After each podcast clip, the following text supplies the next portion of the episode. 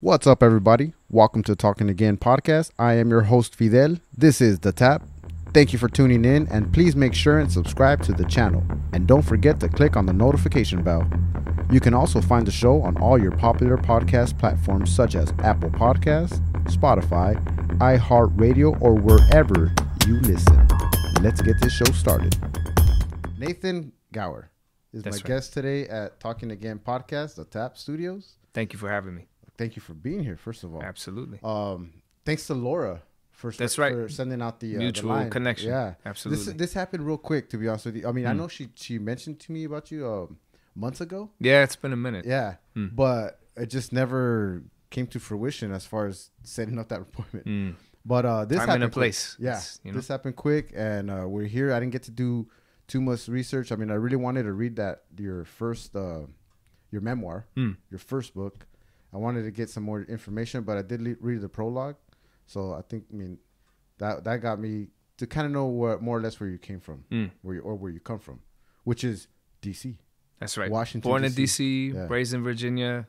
Uh, moved to, man, I've moved a lot. I've moved almost 35 times Yeah. in my life. Wow. Um, grew up on the East Coast, but I've been on the West Coast for a while now. Yeah. Mm. But you've been also all over the world, not just Yeah, yeah. the country. Um, so I lived in Istanbul for almost a year. Uh, that was back in 2012, and then South America for five years. okay. Argentina and Paraguay, mainly Yeah. Paraguay. Yeah. Between those two, that's where my wife is from, actually. Paraguay, yeah. sí, hmm Sí. I sí. Muy bien. How's your español? Eh, o sea, no, no es perfecto, pero, o sea, es- Ahí andas. eh, sí, yo, yo puedo comunicar, digamos, sí. Yeah. Eh, my writing is terrible though. Street Spanish, Yeah. that's all I know. You know, um, I left. Uh, I stopped. No, I shouldn't say I stopped speaking Spanish, but it definitely took a back seat Mm. as far as languages when I moved here to West from to West Covina from El Monte. Ah, yeah, okay. I had. I mean, I was just. I mean, I was five years old, and I just English the whole way. Yeah, yeah, yeah. And uh, Well, public school will do that to you too, Right, right? Depending on where you if go. you don't, if you don't go to those ESLs, you know, Right. which those are a crutch, and they don't allow you to Right. progress. You know what I mean? yeah, yeah, yeah. Um, but the way I learned was reading um my mom's uh like little Bible, Mm. reading her Bible in Spanish, and then uh and and then trying to write. That's how I learned how to read, how to not read, but how to pick it back up. Wow.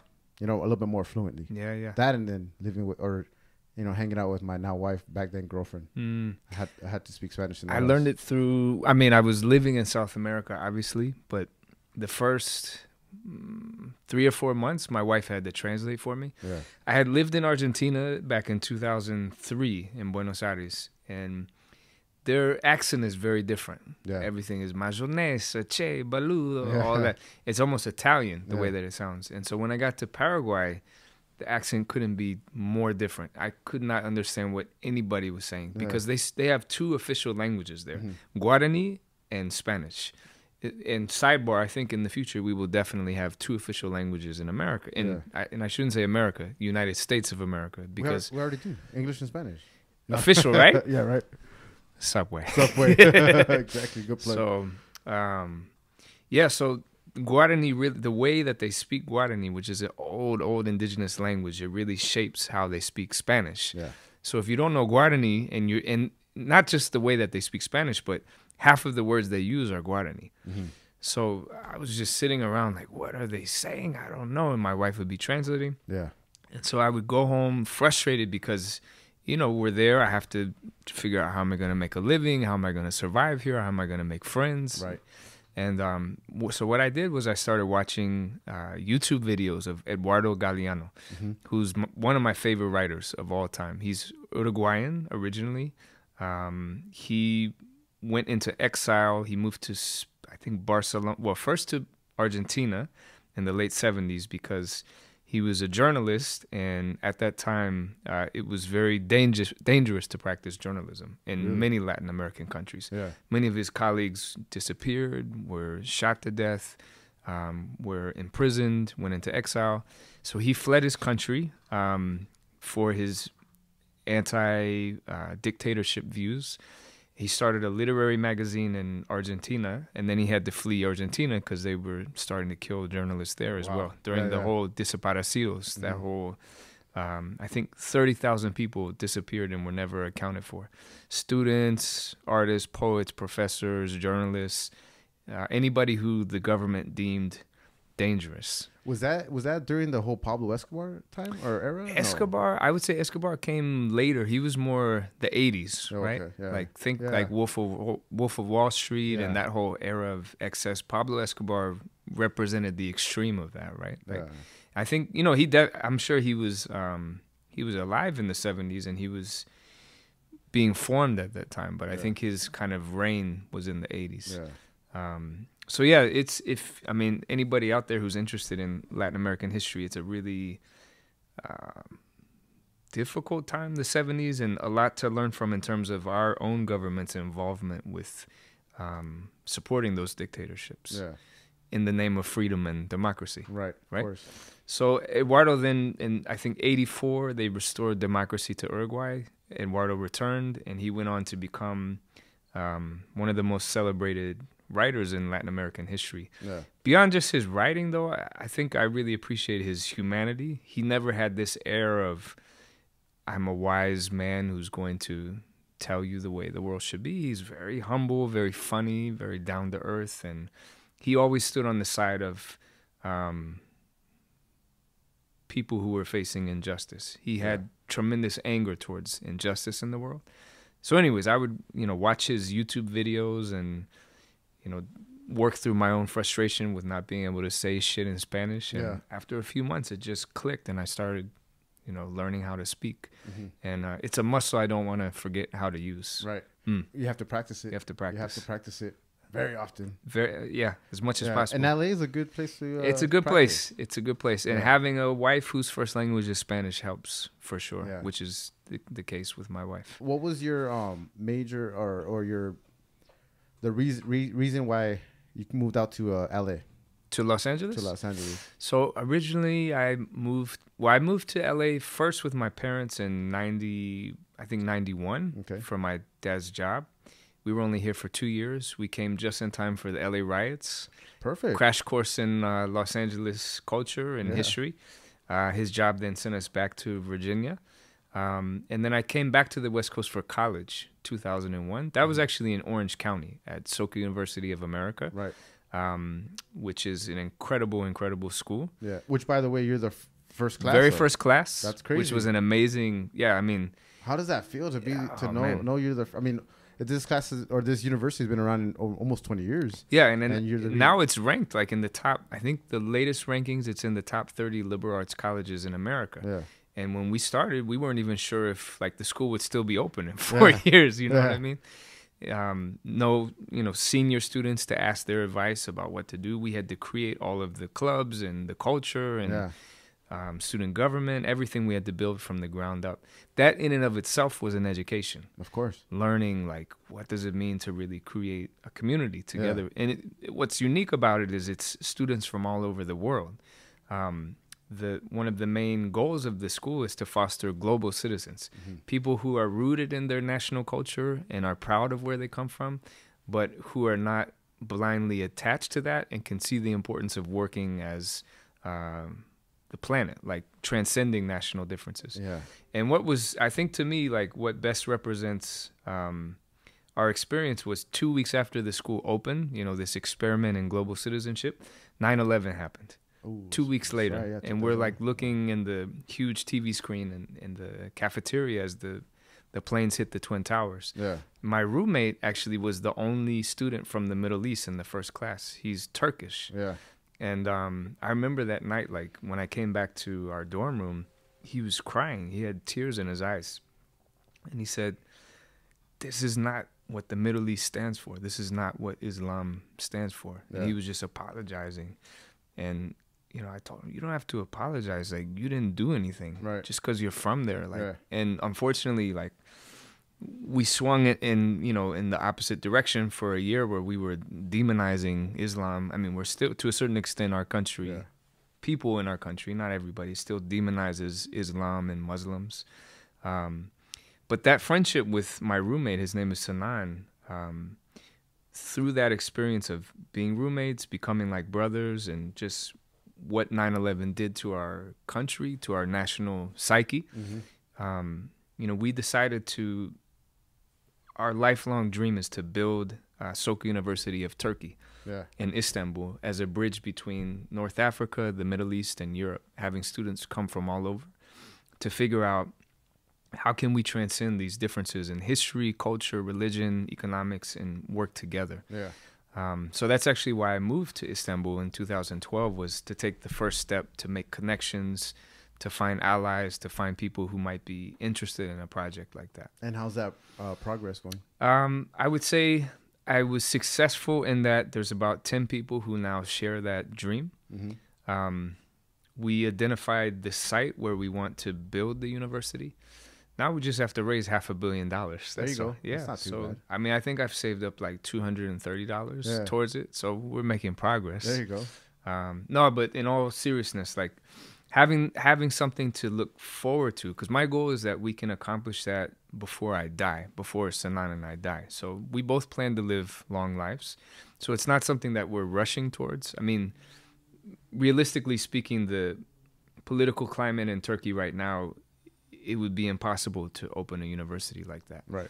um, and I don't want to go into too much about why that is, but things, certain things would have to change for that to even be in the realm of possibility. Mm-hmm. Um, but I think it's so important in life to have larger dreams that we're working towards that are almost impossible because then when we face walls in our daily life, like we have something that reminds us, but I'm building towards something Yeah. You know so all the other things that i'm trying to accomplish now it's all geared towards one day in the future being able to have the type of resources to do something like that Yeah. Yeah. It's that journey. It's that journey that you're learning along the way to get you to where you want, and that's for you know, sure Yeah. That's, and it's hard to remember that sometimes it is when life's kicking the shit out of you you know when what i you mean keep running into that wall. right sometimes it's the same wall again and again and Right. ask yourself why do i keep encountering the same thing Right. Hmm. Yeah.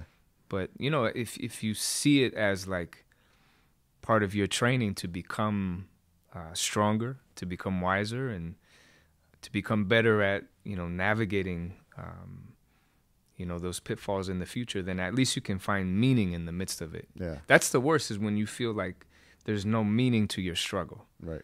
you know that I think someone told me that that was how um, in Chinese prison camps that was one of the worst forms of torture. They would make people dig a hole all day long, and at the end of the day, they would say, "Okay, fill it back up." So hard labor in the sun with no purpose. Yeah. They weren't building anything. Yeah. They, They weren't were trying doing- to get to anywhere. They're just. They were doing nothing. Mhm. So, and I think sometimes when we're struggling, if if we feel like this is meaningless, that makes it a hundred times worse. Yeah. So I guess that's maybe that's one of the key challenges, right? Is Yeah. like how do we find meaning in the midst of our struggles? Right.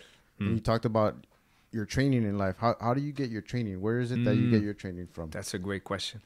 Without question, my training is rooted in my practice of Buddhism. hmm Um, I was born into a Buddhist family, um, and you know, it, it was always funny growing up. Like, I remember trying to think of examples. Like, in school, kids would always tease me, make fun of me. Oh, you know, well, not beyond just teasing me. A lot of them would say, "You're going to hell." Like when I'm five, you know, six Yeah. years old, you're gonna burn in hell for eternity.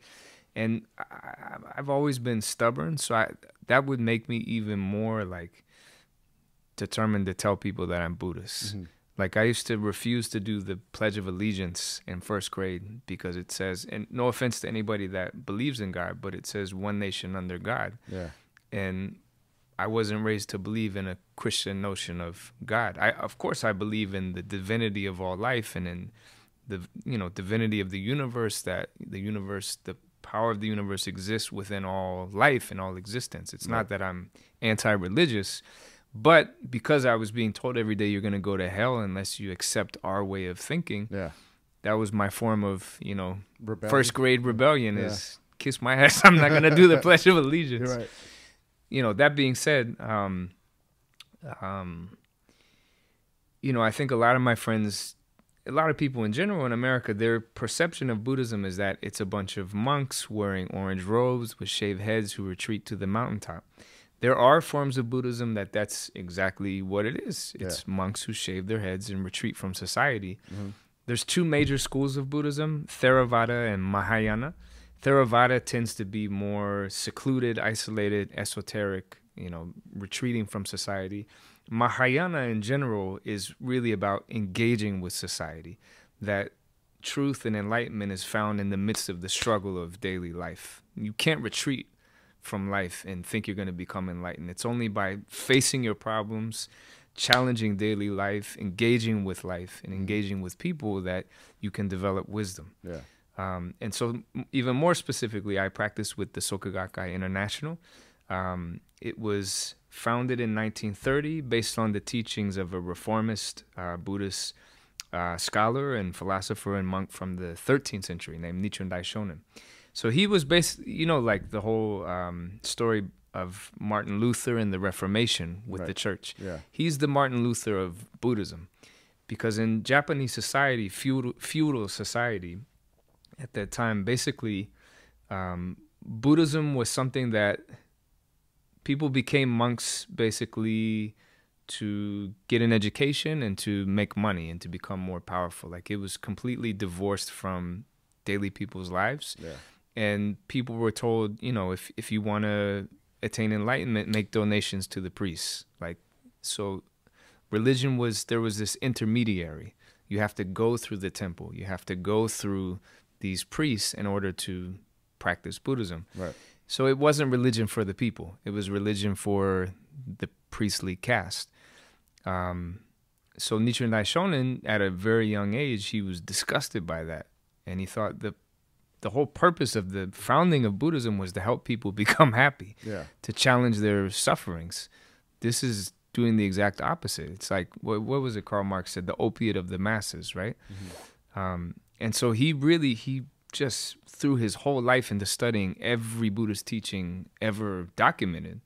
And his conclusion after many years of study and struggle was that he, was able to create a concrete practice of chanting Nam Myoho Renge Kyo. Nam Myoho Renge Kyo means Nam means devotion. Uh, Myoho means mystic law or cause and effect. Renge means um, I'm sorry. Myoho means yeah. Myoho means mystic law. Renge means cause and effect or lotus blossom. I'm gonna explain how this all ties together. Yeah. Now Myoho Renge Kyo is Kyo is basically sound or teaching.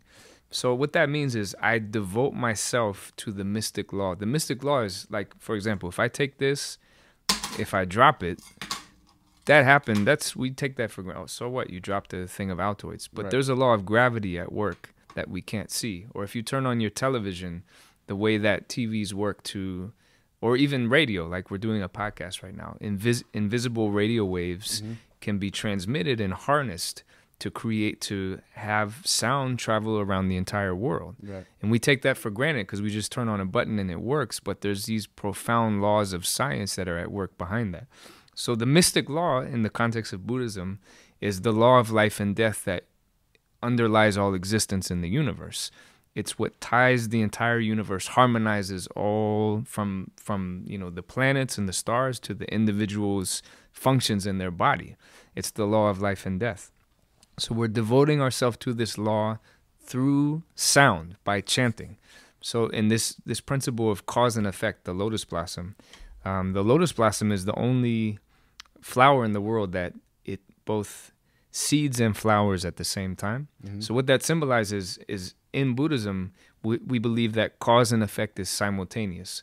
So when you think, when you speak, and when you act, you're making a cause. We make causes every moment of every day through our thoughts, through our words, through our actions. And, you know, a lot of times people think, well, I make a cause now and the effect, you know, is maybe it'll come much, much later. That's Yeah. true. You may not see the effect till later, but it's this idea that your cause is registered instantaneously in your karma, your karmic storehouse. Mm-hmm. So you're you're creating kind of like a a storehouse of all causes that you make from moment to moment. And so the sum total of your existence is the causes that you make. The way that you like the way a person's mindset is is visible in their face Yeah. right? You can see the same person who's consumed by depression or suffering and you see that mindset completely visible in their face. Or if they're happy they they look completely different. Or if you see people who like maybe used to be you know moving towards a down a criminal path when they were younger their whole face their whole existence looks different because of the, nature of how they think how they speak how they act. And so buddha so i'm not trying to be too you know esoteric philosophical. What does this actually mean for ordinary people it means that by chanting Nam Myoho Renge Kyo, we can manifest this limitless wisdom and power and energy from within our own life. Yeah. That the Buddha is life itself. The Buddha is not some supernatural being that we should be worshiping or venerating. Oh, Buddha, please save me. Right. Buddha exists inside of you. You are the Buddha. It's Yeah. just a matter of awakening that Buddha potential within your own life. Um, it's not something that like you know we we don't subscribe to blind belief at all. It's very scientific. Try it out. Try chanting. Chant for things you want to see happen or change. If it works, keep chanting. Keep you know keep trying new things. Do experiments. If it doesn't work, don't waste your time. Yeah. Um, so that's in a nutshell like that. You asked me, you know, what my training is. Definitely uh, Buddhism, uh, practicing Buddhism, and then also learning from my mentor in life, Daisaku Ikeda. Mhm. Uh, he's the current president of the Soka Gakkai, the Buddhist organization I belong to. Um, you know, I'll be honest, man. Like when I was um, in, I mean, that's what you mentioned the book earlier. A lot of the book is about my miseducation as a youth, how I didn't understand the purpose of going to school, and I was um, expelled from public school in eighth grade. Was really lost for a while, you know. Yeah. Um, and Was it because you didn't want to say the Pledge of Allegiance? probably all started with that. That was that was the beginning of my downfall, for sure. no, I mean I think I had a lot of um, I think moving a lot played into it. My parents got divorced. I didn't understand why that was. I was angry. And then just the type of friends that I was surrounding myself with, Yeah. you know, we would smoke weed 10 times a day, drink hard liquor at, you know, 10 o'clock in the morning. This is like at the age of 13. Wow. So if you're 13 and you're already drunk and high all day long every day, like you're already not going to make good decisions even when you're sober when you're Right, 13. right. Yep. So you add that in and you just you start doing dumb shit, you Yeah. know. And um and I was always a follower because I moved so much. I, I was always like trying to fit in Yeah. because I was always a new kid, so I wasn't really I didn't have a lot of confidence. I was a follower and so I was following the wrong people and just doing things I knew were wrong just to impress people to become a part of their crew or yeah, yeah, exactly. Um, so yeah, so I got expelled, and by junior year, I had a 1.1 GPA. Um, my guidance counselor said, "Don't even bother taking the SATs. Not everybody's meant to go to college." yeah. and I listened to her. I didn't take the SATs. Yeah. It's like I'm gonna. And I, so I was, I took my mom out to lunch summer before senior year and told her I'm I'm gonna drop out. Like I can't. There's no way I can finish high school. I can't do this anymore. She was so disappointed, man. Like she was really disappointed, but she knew like I had to figure out for myself what I was gonna do, whether it was get my GED or whatever. And then everything changed like a month later, like within the course of just a few months, like four or five of my friends died. Um, I got arrested, DUI, was facing a year in jail. Um, my mom got really sick. She has a lot of autoimmune diseases. Just things just started falling Escalating. apart. Yeah. Yeah. And when I got arrested, uh, I got my car impounded that night. I had gone into the city to buy drugs and got arrested on the way home. And they said, you can either spend the night in jail or walk home. And I was like, I think 11 miles from home. It was four o'clock in the morning, but it was like 95 degrees. It was Yeah. hot, you know, DC summer. And so I said, I'm going to walk home. And so I had a lot of time to think on the way home. And I thought my dad was going to kick me out of the house because it just had been one thing after another, you Yeah. know. And he invited, they were divorced at that time, but he invited her over and we had dinner. And they said, We just want you to become happy. We know you're miserable. You're not happy. You can become happy if you take responsibility for your own life and try practicing Buddhism Yeah. you know, the philosophy you were born into. and it was just something about how sincere they were and i could really feel that that's really all that they cared about was me overcoming the shit that was just controlling my life that was making me make so many poor decisions and it was it was myself and so i started chanting that night and um man within a few months like my whole mindset shifted about everything and i realized I was blaming everything and everybody outside of myself for my own unhappiness. Wasn't actually taking any responsibility for all the causes that I was making. Yeah. And so that was the first benefit that I got from practicing was understanding the nature of cause and effect that if you want to change your future, look at what causes you're making right now in this moment. Buddhism is really about mastering the moment. Yeah. How much can you really and I mean that's true I think for a lot of disciplines, a lot of think a lot of you know whether it's boxing or certain forms of art, music, jazz, especially, um, you know, mastery comes down to how much can you single-mindedly devote yourself to mastering this moment, putting your whole existence into what it is that you're doing. Um, and so I started doing my best to do that and battling my own tendencies, trying to stop smoking and drinking every day and and it was during that time that I started reading books written by Daisaku Ikeda, the person who I consider my mentor. Yeah. And I think after being expelled from school, I, a quick anecdote about that.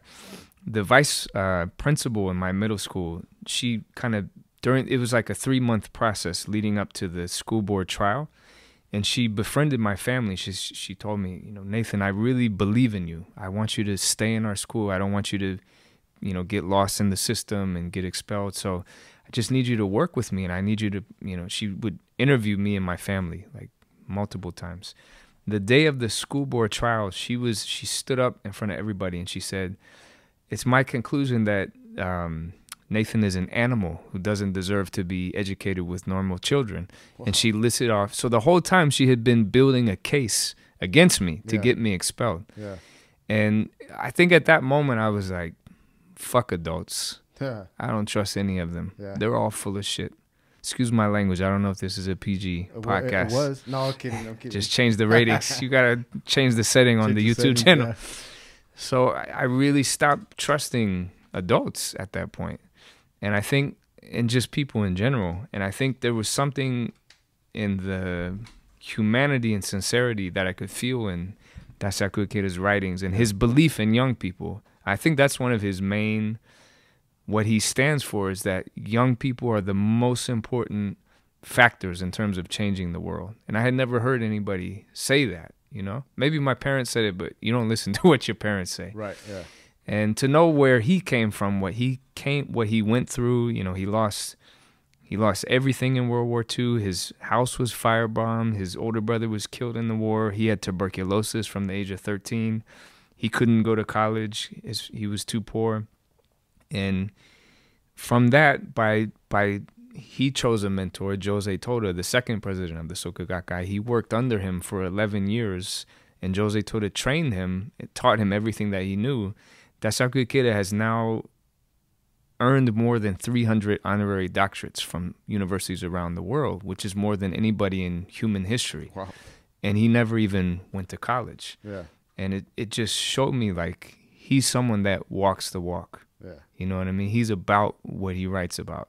It's there's not this disconnect between what he says and what he does. And I decided at a very young age, you know, you need a teacher in anything in life, whether you want to be better at basketball or be a good artist. Like if you really want to do well, you need whether it's a living or a dead teacher, you have to choose someone as an example of a master of your discipline. So in terms of mastering life and mastering Buddhism, I chose him as my mentor. And I would say that that's definitely the single most important decision I've ever made in my life because everything I've been able to change, every, you know, all the good things that have happened in my life since then, I attribute to that decision to walk the path of mentor and disciple Yeah. since then. Damn. Um, you know that it definitely makes you commit to something, right? When you do something like that, you, you challenge yourself. Mm, Um, we're talking about those obstacles of hitting the wall, climbing over the wall. for sure. You know, you you said that the Buddhism is kind of where there's two forms. You, the second form that you're you're mentioning was not so much running away from it, Mm. but taking in onto it, right? Mm-hmm. It's kind of like we we talk about it a lot here on the show. Is, for example, electronics. Mm. Right, we know what it's doing to the kids with the cell phones and all that stuff, right? And we always talk about you can't take that stuff away, but you gotta just kind of turn roll with the punches, so to speak, right? In boxing, but you gotta kind of learn to adapt. Mm. You know, put some restrictions around there or, or whatever. I don't know, just kind of little little bit of a bubble on me when you were talking about that. Um, but uh, I, I did want to ask you about about Buddhism. Hmm. I think there's a lot of uh, people talk about how it's Hind, it's it's very similar to Hinduism, and you know when you look at the the Buddha, the statue, right? That you know you see it's it's very similar to the Hindu. How are they so different? I mean, Mm. with uh, Buddhism and Hinduism. It's a great question. So Buddhism emerged from Hindu culture. Mhm. So Shakyamuni Buddha, the original teacher who founded the you know philosophy of Buddhism, he was born into a Hindu society. So definitely he was you know breathing Hinduism from a young age. That was like the background noise of his life. You know, everything around him was governed by Hindu philosophy. Um, I'm definitely not as well versed in Hinduism as I am in Buddhism. Um, you know, I know in Hinduism, there's I've noticed that there's like they talk a, a lot about different gods. There's like hundreds, thousands of gods in Hinduism. Right. Um, there's definitely, um, uh, yeah, I, I don't want to talk too much about it because I don't know that much. But what I do know is that um, what Shak- Shakyamuni was born into a wealthy family. He was a prince, actually. He could have had the easiest life possible, and he did for like the first 19, 20 years. And his parents really sheltered him from the reality outside the palace gates. And legend has it that when he finally left the palace and really, really went in amongst the people in in his city, you know, he saw people dying in the streets. He saw beggars. He saw people um, with leprosy, things he had never seen before, and that really kind of opened his eyes and made him think, "What do I actually know about life?" Yeah. And so he he voluntarily voluntarily renounced his inheritance, left the palace, and went on a religious quest to understand life. And you know his um, he studied definitely he studied the Vedas, Hinduism. He's I'm sure he studied. I bet you at that time we don't talk about this too much, but I bet you there was influences from Greek society. There was probably so much like scholarship from Right. other cultures. He, I bet you he might have learned about, um, you know, because I think Socrates and that whole movement in Greece was happening around the same time or a little bit before. So I mean, he basically studied as much as he could and tried to learn from as many teachers as possible. And his conclusion was that, um, you know, basically that we all have the Buddha nature within within inside of us. His he taught for almost five decades, and basically his his enlightenment that he reached of his own study, he understood that it's really difficult for ordinary people with so many responsibilities and problems to actually have the time to be able to invest that amount of time in studying religion, right? Right. Like he had that luxury in that time. And so he spent many decades trying to educate people. The whole like this whole notion that Shakyamuni was a fat dude that sat around and meditated, it's it's a complete fiction. Yeah. And that that's just because it's like the game of telephone times 2000 years course, yeah. through a hundred different gonna countries. change from the It's going to change exactly. He was he was more like Gandhi or Martin Luther King. He was walking everywhere. He was walking from village to village. He was talking to thousands of people. He was an educator. Yeah. That's what he was. And he was not fat. If he walked that much, I mean, you know, unless like he was just eating like a lot of, you know, fatty foods. Yeah. I don't know, but Yeah. he was on the on the move talking to people. And that was he was developing his own philosophy through his dialogues with people. You know, that sharpened his sword, so to speak, Yeah. his philosophical sword.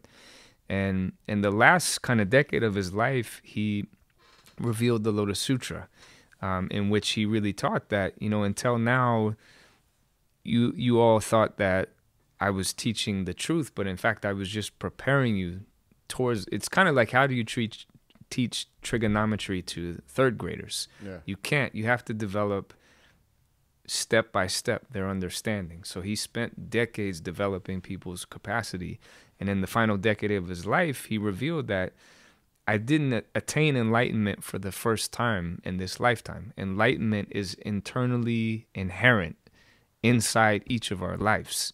And so, in a sense, he was remembering what is already within him. Yeah. And kind of, so that that's one aspect of it. Um, so yeah, so I think, I mean, I think if we look at like, I think Hinduism, I'm not exactly sure, but I think the caste system in India, where depending on what caste you're born into, there's a certain lower caste that can only do really, really like, uh, like basically clean sewers. That's their job. Yeah. If you're born into that caste, you have to clean the sewer the rest of your life, Oh. and you can't do anything else. And people from different castes look at you as being worse than a cow Yeah. you're not even human. You're worse than an animal.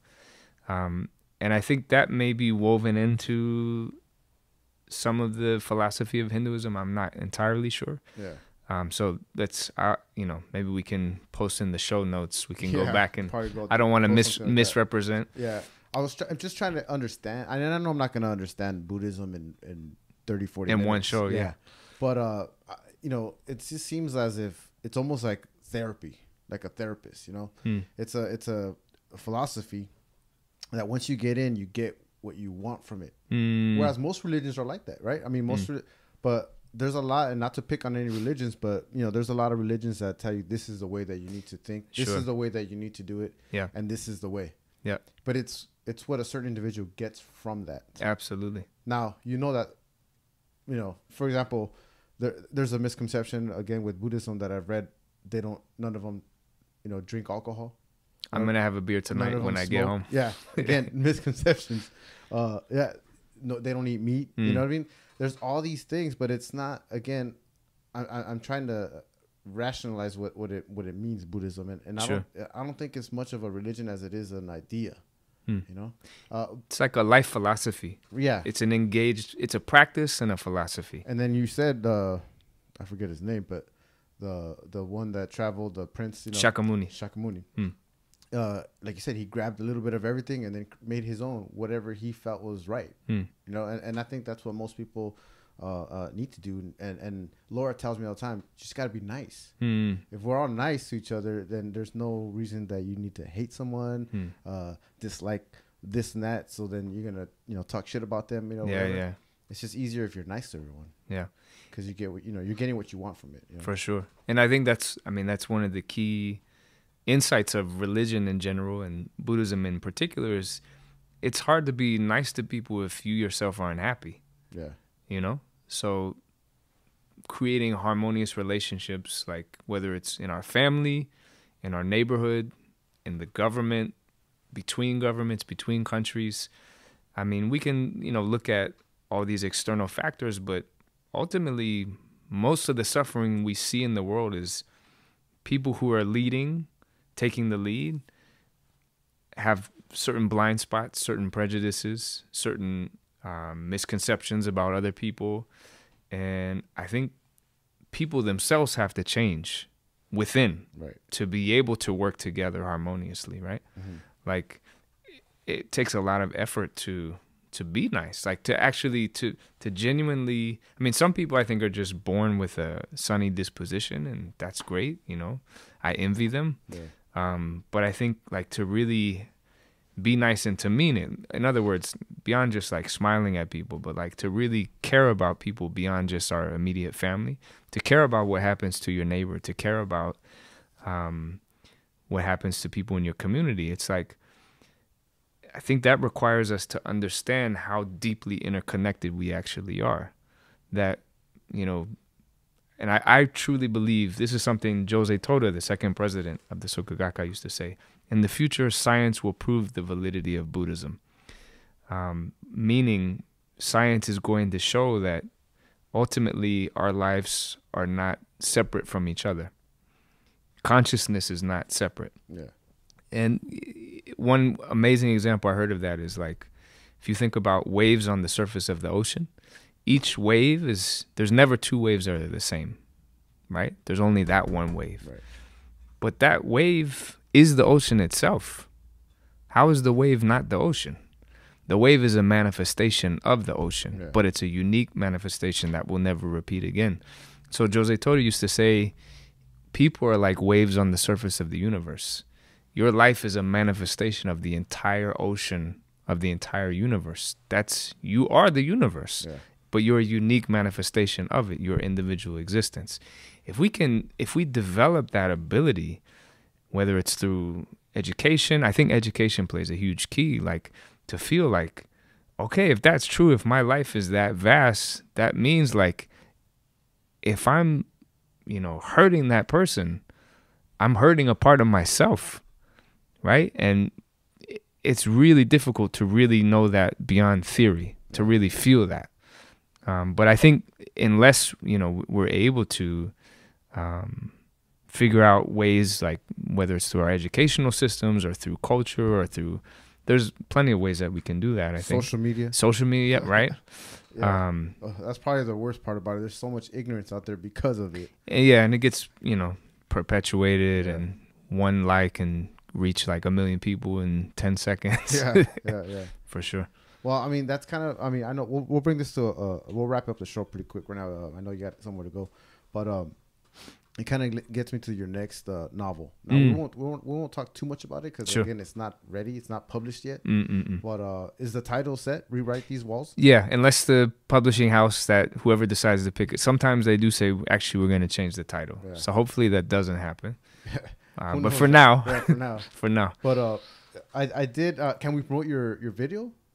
uh, sure, sure, sure, sure. pro- uh, if you, we can promote your video, it's on YouTube. Yeah, Uh, just type rewrite these walls. rewrite these walls. Uh, I created a short little ghetto book trailer for the. it's the really video. good. Uh, He says it's, I paid him under the table to say that. no, I really, I, I do. I, I liked it. It's really good. It's, Thank you. It's uh, it's especially right now what we're going through. You know, Mm. with, with the whole uh, with the wall. I mean, yeah, rewrite these walls. Yeah.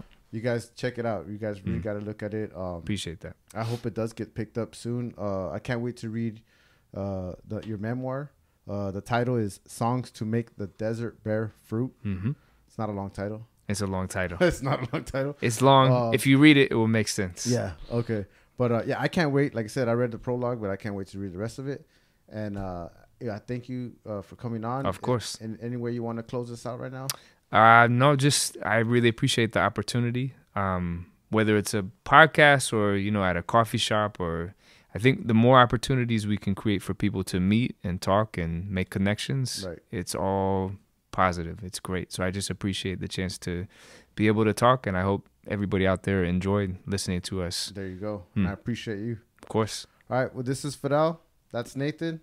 Talking again podcast. The tap. We're tapping out.